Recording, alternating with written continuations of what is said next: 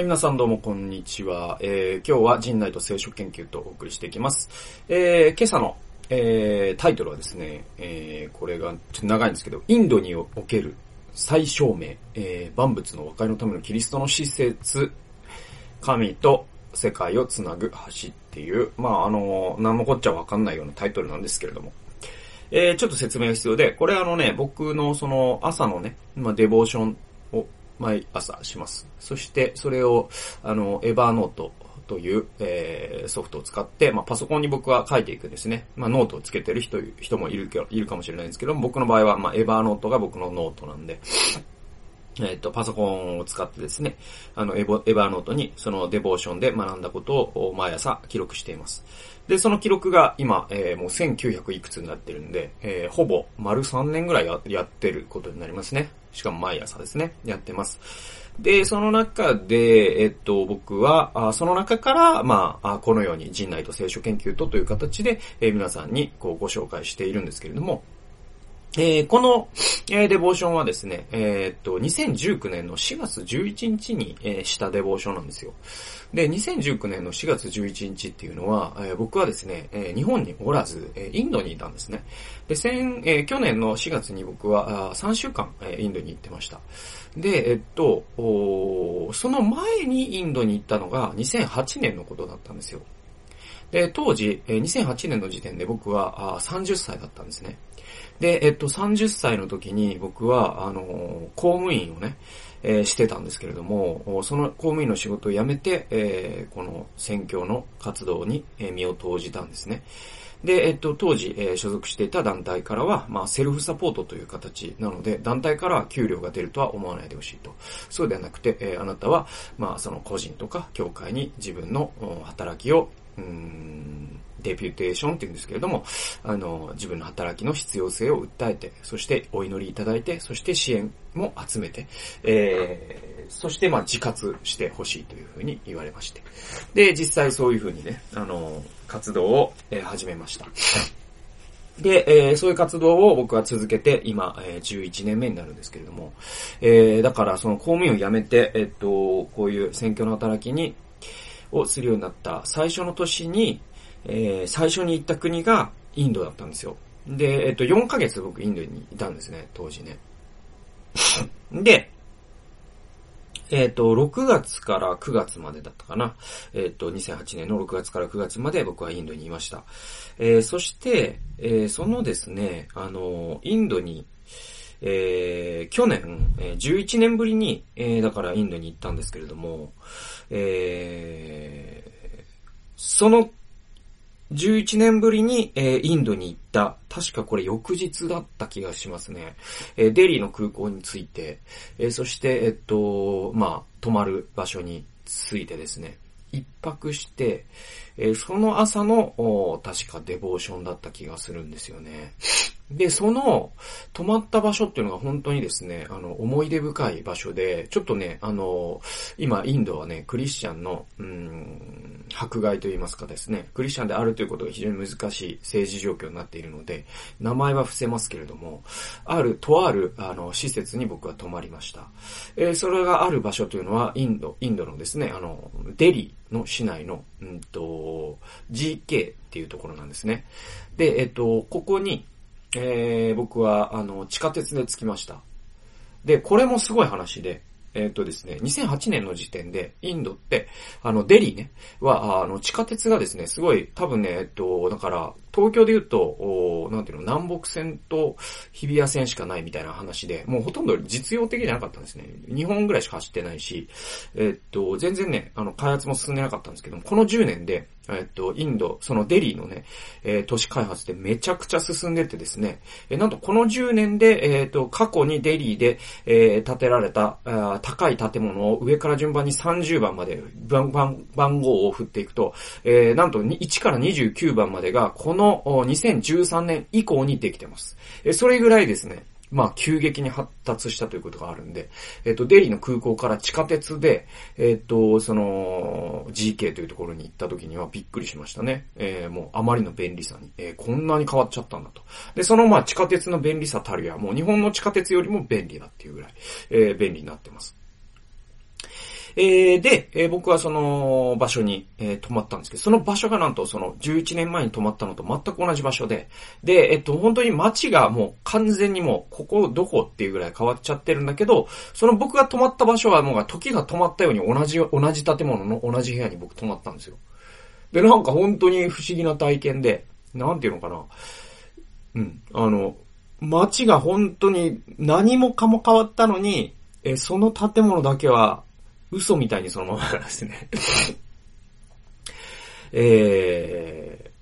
ー。で、えっと、そこにですね、えっとね、これもちょっと名前を伏せますけれども、J さんというですね、えっとね、まあ、インドにはですね、チャイワラっていう人がいるんですね。チャイワラって、えっと、ヒンディー語で、えー、お茶の人っていう意味です。ワラっていうのは人で、チャイっていうのはお茶なんで。えー、で、インドっていうのは、あのー、日本でいうね、士農工商ってあるじゃないですか。あれがさらに厳しい、あの、カースト制度っていうのがあって、えっと、すべてがまあ世襲制であって、その、えっと、家計を乗り越えて職業を変えるということがまあ事実上不可能だったんですね。まあ近代社会になるまでは。ガンジーとかが出てくるまではね。で、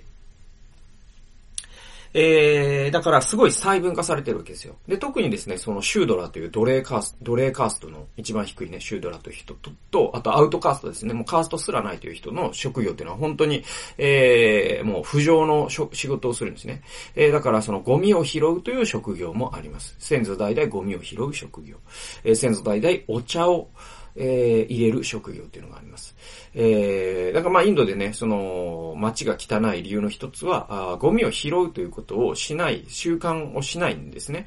えっと、なぜなら、あの、ゴミを拾っちゃうと、そのゴミを拾うわらの人、ゴミを拾う職業の人の仕事がなくなるからっていう考え方があって。で、まあ J さんという人は、あの、チャイワラなんですね。えー、まあチャイワラっつっても、なんだろう、そういうアウトカースト的なチャイワラというよりも、うんと、そのクリスチャンの施設の、まあ管理人ですね。で、だから、あの、いろんな、こう、あの、まあ、僕が水、ちょっと、あるどこで売ってんのって言ったら買ってきてくれたりとか、えー、どこでご飯食べたらいいのって言ったら、その電話のリストはくれたりとかですね。えー、まあ、そういうお世話をし、身の回りの世話をしてくれる人で、で、まあ、鍵の管理もしてて。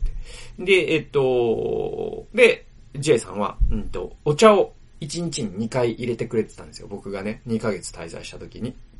で、そのお茶が本当美味しくて、えっと、だから、チャイですね。あの、紅茶、濃い紅茶。牛乳で煮出すんですよね。牛乳で煮出した濃い紅茶に、もうね、とんでもない量の砂糖をぶち込んでですね、そこにシナモンとかナツメグとかもなんかいろんな類のスパイスを入れるんですよね。で、まあ、あの、ちょっとエスプレッソショット的な、ちょっと、あの、小さいカップに入れてクイッといくんですけども、それがもうめちゃくちゃうまいんですよ。その、インドって暑くて湿気がもうすごいから、なんかね、そういう気候の中で、そういう濃いね、えー、糖、糖分の濃いね、スパイスの効いたものをね、飲むっていうのは非常にね、理にかなっててね、うまいんですよ。で、その J さんのチャイを僕はね、じゅういちねんぶりに飲んだんですよ。そのじゅういちねんぶりの同じ場所で。で、すごいだから、なんというかこう、感慨深いというかね、あの、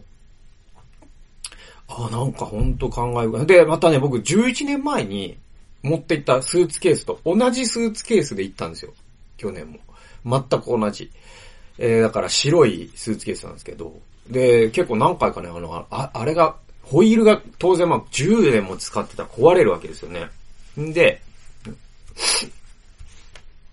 だから、なんかホイール直や、直し屋さんみたいのがね、いるんですよ。茨城に。ネットで調べたらいたんですよ。で、その人に送ってね、で、直してね、返してもらったりとかしてね、それいちまんぐらいかかったんですけど、でもまあ、だから、その、確か、えー、スーツケース自体がにまんはしないかな、いちまんえんだいこうはんだった気がするんで、それにいちまんえんの修理代を出すっていう、まあ、あの、経済的に考えたら新しいの買えやっていう話なんですけど、なんか、やっぱ直して使うっていうのも、いいもんじゃないですか。なんか、その地球の環境的にもいいしね。で、また思い入れがあるじゃないですか、なんか、スーツケースって。だから、なんか、あの、手放したくなくて、今のところまだ使ってるんですけど。で、それが、その同じスーツケースで、えー、行ったっていうのもあって、すごいいろんなことをね、当時のいろんなことをね、思い出してね、なんかちょっと遠い目をしてしまうようなね、なんかね、そんなね、日を、日だったんですね。で、一泊しましたね。え、そしたら全く同じ、当時と同じ、座りにくい椅子に座りにくい、ものを書きにくい、ちょっと斜めってるテーブルがあってですね、ああ、なんか、こんなんだったなとか思いながら。で、やたらそのね、蛍光灯が青白いんですよね。だから、で、そしてまた、なんか光が入らないんですよ。まあ、あのー、インドの建築で多分その暑いからとにかく、ごじゅうどとかなるときあるしね。で、湿気もすごいから、えー、っとね、涼しさを優先するんですね。だからあ、結構北側の部屋なのに窓がほとんどないとか、だから暗いんですよ、昼間でもね。えー、だから、えー、でいて、蛍光灯が青白いから、なんか、自分はなんか独房に閉じ込められたようなね、気持ちになってね、なんかちょっと精神的に参るんですね、あそこに長期間いるとね。えー、で、えー、その精神的に参る部屋で、ああ、なんか、ああ、こんなんだったわ、と思いながらですね。で、ジョンソンさんがコンコンノックして、あ、ジョ、ジョンソンさん言っちゃいましたね。ジェイさんがですね。で、で、まあこれで、本、あの、誰かを特定できることはないので、言いますけれども。で、ジェイさんがですね、えっと、えー、コンコンって来て、で、えー、っと、そのチャイをね、置いていくんですよ。で、あの、チャイを飲みながらですね、聖書を開いて、で、だから、だからじゅういちねんまえってね、タブレットとか、Kindle すらも出てなかったんじゃないかな。Kindle って出てきたのがにせんじゅういちねんとか、それぐらいだったと思う。じゅうにねんとかね。えー、なんで Kindle というものもないし、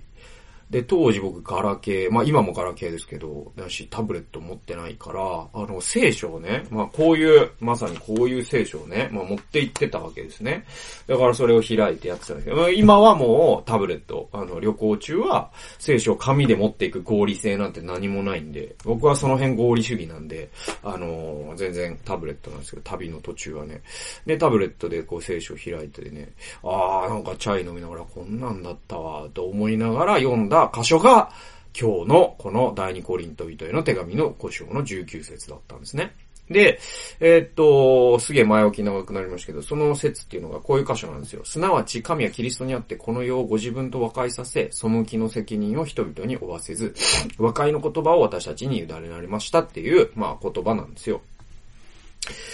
えー、で、まあ、あのー、まあ、そのままですね、読んだまんまですね。そして、えっと、そうですね、まあ、キリストのし、で、えっと、にじゅっせつにはこういうわけで神が私たちを通して進めておられるのですから、私たちはキリストに代わる施設なのです。私たちはキリストに代わって願います。神と和解させていただきなさいって書いてあるんですけれども、まあ、だからここから私たちはその施設、その、えっと、大、大使館、にね、駐在している大使みたいなもん、全権特命大使みたいなもんだよと、天国からのね、えー、っていう、まあ、ことが導き出せる箇所なんですけれども、うん、えーっとですね、で、僕のメモをね、じゃあ読んでいきますと、こういう風に書いてますね。で、今私はデリーの、えー、なんとかなんとかにいる。ちょっとこれ、あの名前を伏せますと。で、じゅういちねんまえの、えー、にせんはちねん、くがつ、私はここで神からの証明をいただいた。で、まあか、これはね、あの、ちょっとね、あの、そうですね、まあ、あの、まあ、読みますわ。で、超自然的な神の臨在を体験し、あなたは橋となるという啓示をいただいた。これちょっと説明が必要で、まあね、あの、これ、うーん、まあ、神様からの証明っていうのは、あの、もちろんいろんな形があるんでね、別に、あの、超自然的な語りかけを受けようが受けまいが、召された人は召されてるし。逆に言えば、あの、超自然的な語りかけを受けたけど、で、実際神がそう召したけど、でも、それが、その証明が、えー、正当なものではなくなってしまうような歩み方というものもあるわけでね。どっかでなんか、どっかでボタンを掛け違えて、金が第一になってしまったりとか、権力が第一になってしまったりとか。えー、そういうことって枚挙にいとまがないです。えー、それで、だからといって神からの証明が無効になるわけでもないし、神の証明と賜物は変わりませんって書いてありますからね。で、僕の場合はね、あの、まあ、もちろん証明をいただいたからこそ、まあ、公務員を辞めて、えっと、選挙の働きに身を投じていったわけですけれども、えー、でもそのいちねんめのにせんはちねんのくがつに、実はね、デリーで、僕は、あの、この話ってね、えっと、この話をこういう風に人にするようになったのは結構このさんねんぐらいかな。えっと、少なくとも最初のごねんは誰にも言わなかったんですね。それは僕のメンターのボブ・モフィットという人が僕がこの話をしたら、えっと、それを人にあんまり言わない方がいいよって。えー、だけどそれは神様からの語りかけだからって言ってくれたんです。で、んーと、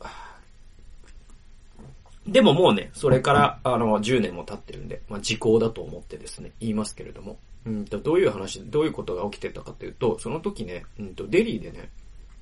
えっとテロがありました。で、えっと当時僕が泊まってたその今僕が話しているその場所、J さんがいる場所、えー、からいちブロック離れたところで、えっとテロがありましてですね。えっと、まあ、爆弾テロでさんじゅうなんにん死んでます。で、その時に、えっと、何人かの人から、あの、僕の、まあ、あの、インドで使ってる携帯に、えっと、電話が入って、えー、今、その場所を動くなと。あの、今、街は非常に危険だからとかって言われて。まあ、当然怖いですよね。で、で、誰もいないんですよ。で、まあ、J さんは、えっと、いたかな。いたけど、僕と J さんぐらいで、その建物には。で、えっと、まあ、怖いですよね。んで、なんか、え、なんか日本ではあんまりありえない状況だしね。で、まあ、大丈夫だろうとはもちろん思うんだけど、でもなんか怖いじゃないですか。でいて、当時めちゃくちゃ僕体調悪かったんですよね。で、そのよんかげつかん、あの、にせんはちねんのインドのよんかげつかん、僕体調が良かった日なんてないんですよ。なんかね、高熱が出たりとか、下痢したりとか、嘔吐したりとかね、あの、常にしててね。で、なんかあのね、皮膚にね、膿がね、えっと、回ってね、で、なんか病院に行ったりとかね、あのいろいろ怖かったんですけど、で、とに、で、その、まあ、いわゆる、血に、ばい菌が入っちゃってっていう話で。で、それ、やっぱ脊柱とかに行くと死んじゃうんでね。危なかったりとかして。で、えっと、その日も体調がすげえ悪くて。で、なんかその外が大変なことになる、なってるみたいな、あったから、えー、怖くなっちゃってね。でもまあもう怖えけど、もう、ここまで来てんだしと思って、もう祈ろうと思って。で、なんか電気をね、消してね、祈り始めたんですね。電気を消して祈ったのか、停電だったのか、僕はちょっと定かではないんですけど、とにかく停電はもう年中しているんで、停電しない日なんてなかったんで。えー、だけどまあ今は、えー、停電デリーは減りました。あの、僕が何回いた間、さんしゅうかんの間、でも、うん、さん、よんかいぐらいだったんで、えっと、にせんはちねんの時点ではいちにちにに、さんかいって感じでしたから、だからだいぶマシにはなってるんです。でいて、だからまあ停電したのかどっちだか忘れたけど、真っ暗な部屋ですげえ祈ったんですよ、そのテロがあった日にね。で、なんかね、神様にね、なんか切実なね、気持ちになってね、でね、神様となんか話しかけたんだよね。で、今はまあインドに来てるけど、うーん、まあ、怖いっすわ、みたいなのとか、体調悪いっすわ、みたいなのとか、まあまあ、いろいろあって、切実な気持ちで神様に。あの、まあ、ダビデがさ、あの、追っ手に追われてたじゃないですか、いつも。で、その洞窟の中で祈ったりしてたじゃないですか。あの感じですよ、だから。で、洞窟の中で祈ったダビデ、よろしくですね。なんか祈ったんですよ。でね、その時に本当に不思議なんですけど、なんかね、今、神様がここにいるっていうのが分かったんですよ。えー、もちろんいますよ。今もいます。今もここにいますし、あなたが今、ポッドキャストを聞いている、YouTube を聞いているその部屋や、えー、その街中にも神様います。えー、神様が満ち満ちていないところなど、この地上にはいないんですけれども、でももうちょっと特別な形で、だからいわばそのモーセが芝の中の神様を、えー、認めたい、その時のように、なんか神様がここにいるんだっていうのが分かったんですね。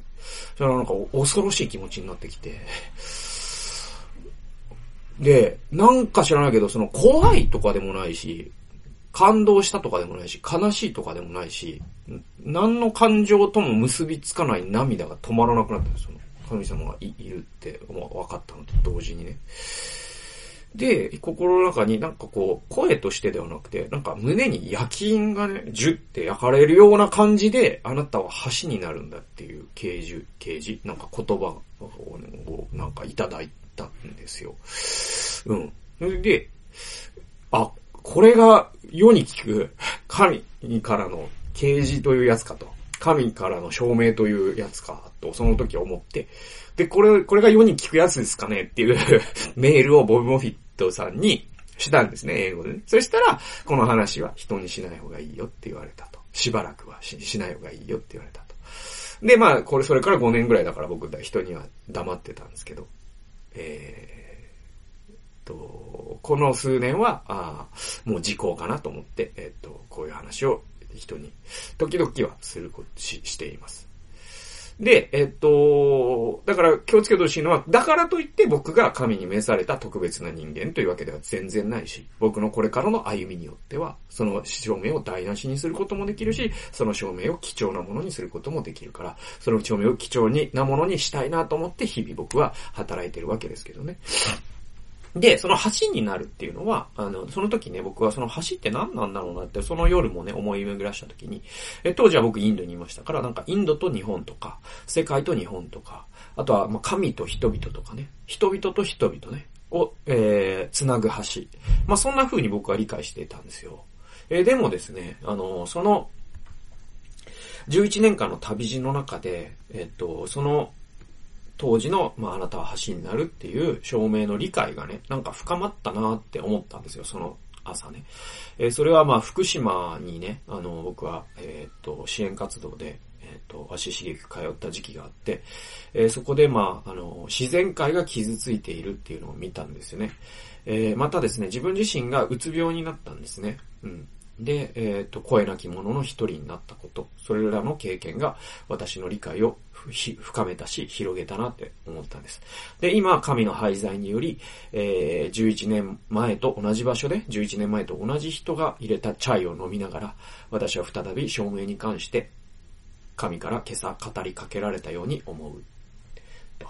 で、それは私が橋であり、それはつなぐもの、和解させるものとしての橋なんだと。つまりこの世、すなわち万物を神と和解させる、和解の言葉を委ねられた、予言し宣教するものとしての神からの、まあ、再証明をいただいたんじゃないかなと、その朝思ったわけですよ。で、続くにじゅっせつにはさっきも読んだように、私たちはキリストに代わる施設などだと書かれている。えー、キリストがその十字架の血によって和解を成し遂げてくださったと。えー、しかしその和解が全てに及ぶためには、まだ働きは残っている。私の生涯の働きはそれに捧げられる。そのことをもう一度、えー、今朝思うと、えー、閉じられているんですけれども、まあここで僕はまあもう一度自分の証明をなんかこう神様にアップデートされたような気持ちがしたんですね。だからそのにせんはちねんの時点ではなんかインドと日本をつなぐっていう意味なのかなとか、まあその神様と人々をつなぐっていう意味なのかなとか、えー、そういったことを考えてたんですけど、もちろんそれも含まれるんだけれども、えー、その後で僕はもうその病気をしてね、えー、うつ病を軽減したりとか、あとまあ福島でのその自然界が傷ついているということを見たりとかして、えー、もうちょっとその和解という概念が広がったし、また深まったっていうのがあって、で、えー、僕の、えー、働きはまあ橋を架けることだっていうのは変わらないんだけれども、その意味がよりですね、深く、えー、この朝あ、染み渡ってきた。それは神様がもう一度ですね、えー、お前、このじゅういちねんかん歩いてきたなと、また、この道の続きを行くぞ、みたいな形で、あの、中間地点のピットに入るような形で、えー、箱根駅伝のなんか、あの、コーチかなんかが、バナナジュースかなんかをですね、あの、途中で渡してくれるような感じで、えー、神様が僕をもう一度、えー、励ましてくださったっていうのが、えー、その朝の、まあ、デボーションですね。で、えっと、まあ、この橋っていうのはすごい、あのー、うん。僕にとってはすごい、えっと、常にイメージにあって、まあ、そのにせんはちねんの特別な体験っていうのもあるんだけれど、まあ、僕はあの、豊橋市出身ですし、えー、なんかね、橋ってなんかあるんですよね、僕はね。で、橋を架けるっていうのは、なんていうのかな、あのー、僕がこういうね、ポッドキャストとか YouTube で配信している、えー、またそのメルマガとか発信で、情報発信をしている一つの動機は橋を架けるってことなんですよね。で、それ何かっていうと、あの、この聖書に書かれている、いわゆる、この聖書に書かれていることって真理であって、そして、またその、神様の世界、超越的な世界の話ですね。で、でも我々が生きている、えー、今のこの世の中ですね、ビジネスとか政治とか芸術とか、えー、まあ、いろんな私たちのこの体ですね。家族とか。我々が普段接する世界というのは超越的な世界ではなくて、この世界なわけじゃないですか。仏教の用語で言えば、その、えっと、悲願と死願とかって呼んだりするんですけども、まあ、聖書的に言えば、えっと、なんだ、聖書的に言うと何になるんだろう。神の国っていうのもちょっと、まあ、空間的に違う場所にあるとかそういうことじゃないから、ね、あれなんだけど、神の現実とこの世の現実って言ったらいいのかな。で、その間に橋を架けることこそが、僕は、えっと、キリスト教の宣教をするものの一番の仕事だと僕は自覚してるんです。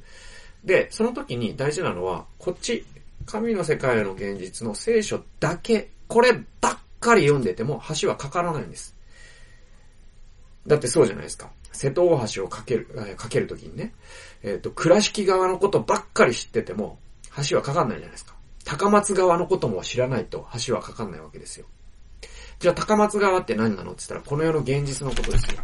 だから実は、聖書だけを、聖書だけ、聖書のみ、聖書だけ、聖書のみみたいなので、えー、押し通すのもいいんだけど、それって橋で言うとかかんないんですよ。一方にしか足かかってないから。えー、じゃなくて、実はこれを一生懸命勉強するのと全く同じぐらい、この世界のこと、政治のこと、哲学のこと、ビジネスのこと、思想のこと、心理学のこと、そういったことを一生懸命勉強したときに初めて橋が架かるんです。で、ところがですね、今の、まあ、キリスト教の専門職にしている人の多くは聖書だけを勉強して、この世の中のことをあんまり勉強しません。で、一方でですね、このキリスト教の仕事をしていないクリスチャンの人は、この世のことにはすごい勉強するかもしれないけど、聖書のことあんまりよくわかんないと。え、両方のことをすっごいよくわかっている人ってあんまり多くはなくてですね。でも、実は両方のことをすっごいよくわかっている人こそが橋を架けることができるんですね。で、超越的な世界と、この現実、この世の現実と、この神の現実の間に橋が架かるとどういういいことがあるかというと、この世の現実に神の現実を反映させることができるんですね。で、それこそが御国を建設するっていうことなんで、僕はそこにすごい情熱があってですね。で、まあ僕こそが適任なだ、だ、などと言うつもりはないんですけれども、まあ僕は、あの、なんだろうな、えー、そう、えー、まあ人生をかけて適任であるものに、えー、近づきたいと思っている一人として、えー、そしてまた僕がこういうことをやらなかったら多分他の誰もやらないだろうなという見立ても僕は立ってるんで、えー、だから僕はこれをやり続けていきます。えー、今後もですね、まあいろんな形でお祈りしてね、まあ、お祈り、えー、応援してくださったら、あ、とてもですね、えー、嬉しいな。心強いなと思います。そんな形で今日はですね、ちょっと個人的な話が多かったんですけれども、まあ、インドにおける再証明という話をさせてもらいました。え、皆さんにもですね、必ず、えー、一人一人に証明がありますので、えー、ぜひですね、それを確かなものにしていただいて、まただ、もっと大事なのは、それをなんかこう、神様から証明をいただいたみたいな、あ、これを、えー、鍵をかけてしまっておこうっていう話じゃなくて、その証明を意味あらしめる日々の歩みこそが実はすごく大事なんだよっていうことをもう一度心に留めて、えー、歩んでいっていただけたらいいんじゃないかなと思います。はい、えー、では、えー、ちょっと長くなりましたけども、今日は、えー、そんな形で陣内と聖書研究とお送りしました。最後までお聞きくださりありがとうございました。それではまた次回の動画及び音源でお会いしましょう。さよなら。